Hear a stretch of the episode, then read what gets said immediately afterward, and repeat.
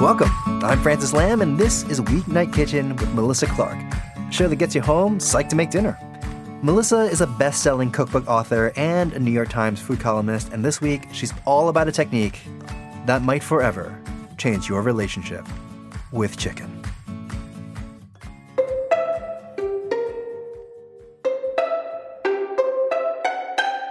Have you ever spatchcocked a chicken? If you haven't, you are going to be in for learning something that is going to change your weeknight roasted chicken game because it cooks so much faster um, than a whole roasted chicken. So, okay, I've got my chicken right here. I have a, how much does this weigh? A 4.3 pound chicken. And it's wrapped up, you know how they always come wrapped up in plastic? And I'm gonna open it. My little kitchen shears. You know, opening chicken is kind of dicey because you don't want the liquid to get everywhere. You can do it over the sink. Just snipping it free. Now, the thing about chicken is um, some people want to rinse their chickens, but don't do it. You don't need to rinse your chicken. Because, first of all, if there is some bacteria on the chicken skin, you're just going to get it in your sink. So that's a bad idea. And second of all, anything that's there is going to cook off in the oven. What I do instead is just pat it dry with paper towels. Paper towels. I'm going to pat this chicken dry. A very nice looking chicken. It's got the little weird absorbent paper thing stuck to it, so I'm going to get rid of that. And you know, paper towels are your friends here because the chicken will leak juices. Just absorb them with a paper towel and then you can throw them out. All right, now always check the chicken cavity for the little sack of innards. You know, these days a lot of chickens don't even come with the innards anymore, they sell them separately.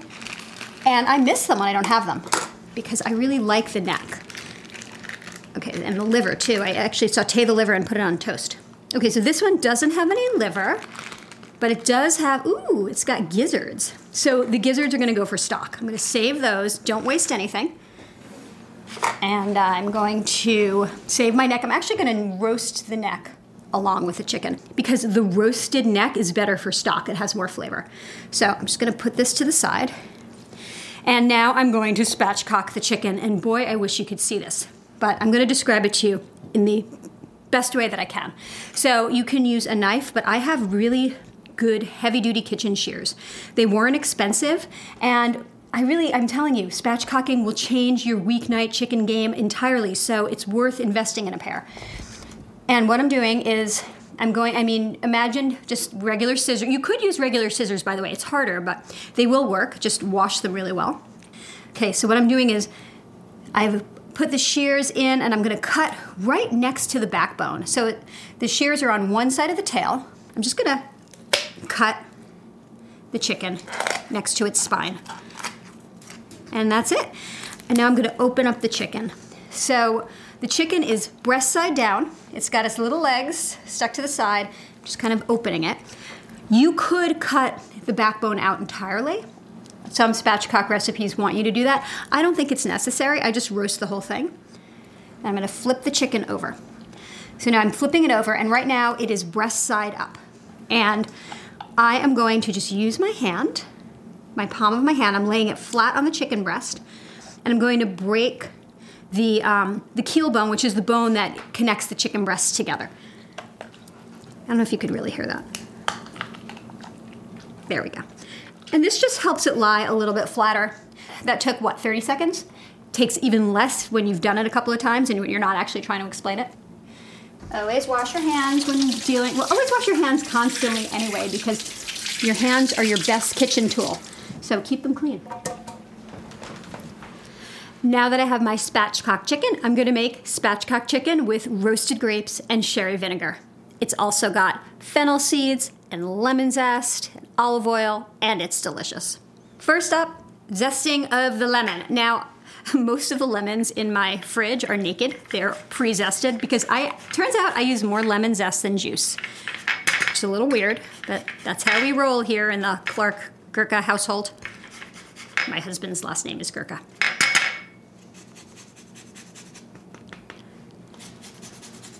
Alrighty, lemon zest.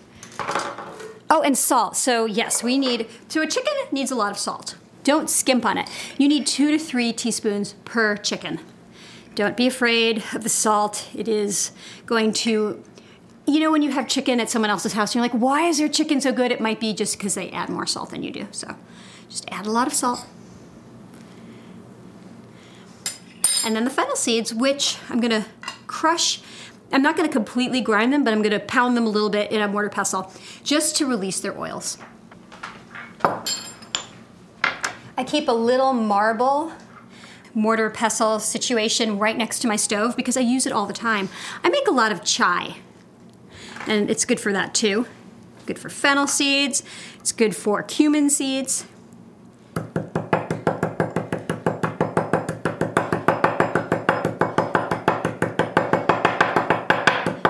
If you don't have one of these, you can just use your side of the knife on a cutting board. You could use a rolling pin on a cutting board. Smash it down. I'm smelling it. I'm smelling because it smells so good. I love the smell of fennel. Have you ever had fennel tea? It's delicious. And apparently, it's very good for your stomach digestively. All right, so I've got my salt, I've got my lemon zest, I've got my fennel seeds, black pepper. Always grind it yourself. So much better. And now I'm gonna make a paste with a little olive oil. I have two different kinds of olive oil on my counter at all times. One is my super good olive oil for salads, my special oil, and then the other is my everyday extra virgin for cooking, and that's what I'm going to use here. Just enough to moisten everything. And now I'm to rub this lovely paste all over my chicken on the top of the chicken. I'm to get under the skin. I'm to get behind, you know, on the underside of the bird, under its little wings. And after I rub it on, I'm to let it sit in the fridge for at least an hour. Although, really, if you didn't have an hour, you could actually just let it sit at room temperature for 15 minutes while you preheated your oven.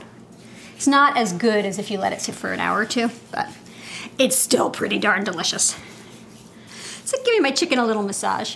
Massage. Actually, it's more like an exfoliation in a way because it's kind of gritty. This chicken is living it up.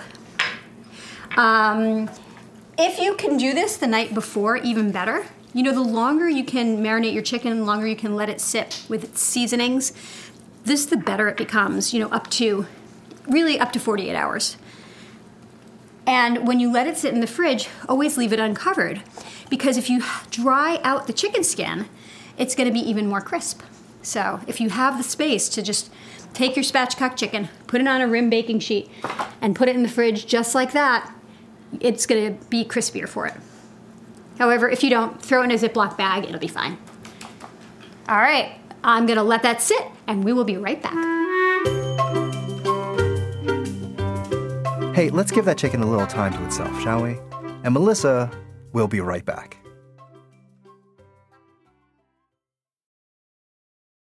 Okay, so back to Melissa and her recipe for chicken and grapes with sherry vinegar.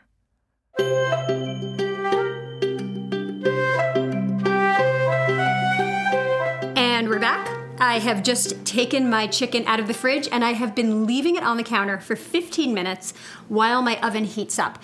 And the reason I'm doing that is because if you put an ice cold chicken in the oven, I mean, it's to be fine. It's not a big deal. But if you let the whole thing come to room temperature, or at least somewhat come to room temperature, it will cook more evenly. This is especially true with meats like chicken, where you really want the whole thing to cook evenly. For a piece of beef or a steak, it doesn't matter because if the inside is a little bit cold, it'll actually get you meat that's a little more juicy and rare in the center. So, this is just for very large pieces of meat or chicken. So I'm gonna throw it in the oven, start it cooking, and then I'm gonna prepare my grapes. I'm gonna set the timer for 20 minutes. And in the meantime, I will get my grapes all ready. So these roasted grapes, this is something that you may not have done before. I've got seedless grapes, although you can use grapes with seeds. And I am gonna actually leave them, I'm gonna cut them into little bunches, but kind of leave them on their stems just because it's, it looks pretty that way. You could also just take the grapes right off of their stems. But just using my kitchen shears to cut them into cute little bunches. Just imagine Cleopatra feeding herself grapes, you know, hanging it over your mouth, nibbling away. It's very decadent looking. Um, make sure the bunches are smallish though, like each one has maybe six to 12 grapes on it. So, what roasting does to grapes is it condenses their juices. They kind of dry up a little bit and they get so sweet. They turn into like half grape, half raisin hybrids. They're delicious. Okay, let me grab a bowl.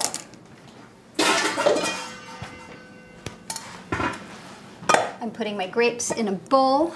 I have already washed them.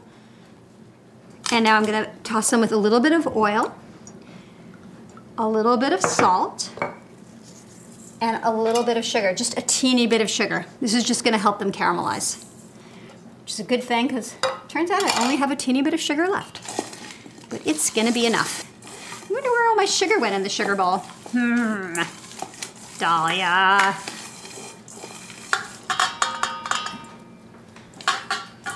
And black pepper. So I'm going to add these grapes to the same roasting pan along with the chicken after the chicken has cooked for 20 minutes.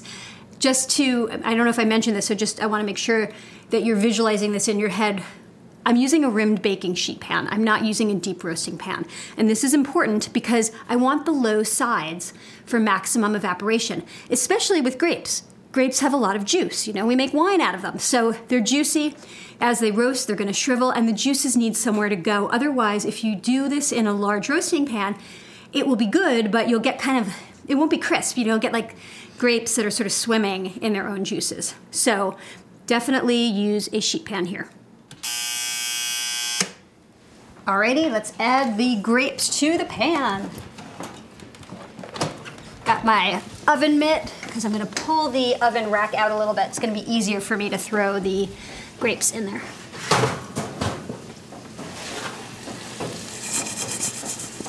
And we're going to let it finish cooking. It'll probably take another 20 25 minutes.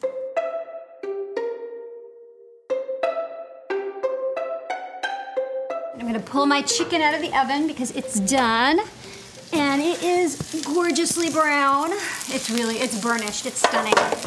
And the grapes are shriveled. There is some burn bits on the bottom of the grape pan, which is fine. It's nice caramelization.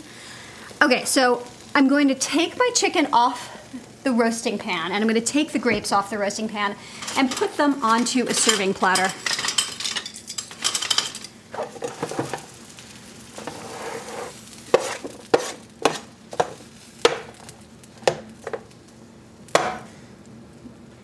Okay, now I'm going to take my roasting pan and I'm going to place it over two burners of my stove. Okay, so my my rimmed baking sheet is going directly on the burners. This is not a technique you see very often, but it works great. And I'm going to turn the heat to low. So I have my heat on low. I've got my roasting pan, my baking pan right over the burner, and I'm going to drizzle in a little bit of sherry vinegar. I'm using, it's like a spatula, like a wooden spatula, and I'm gonna scrape up all of the brown bits. And the sherry vinegar is starting to, it's getting hot and it's helping me. The acid and the heat are helping me scrape those brown bits right up from the pan. And okay, those brown bits in French cooking, that's called the fond, which is it means basically the bottom, the bottom of the pan, and that is where all the flavor is, and that is your sauce. So you just want to do this for a minute or two until everything comes free.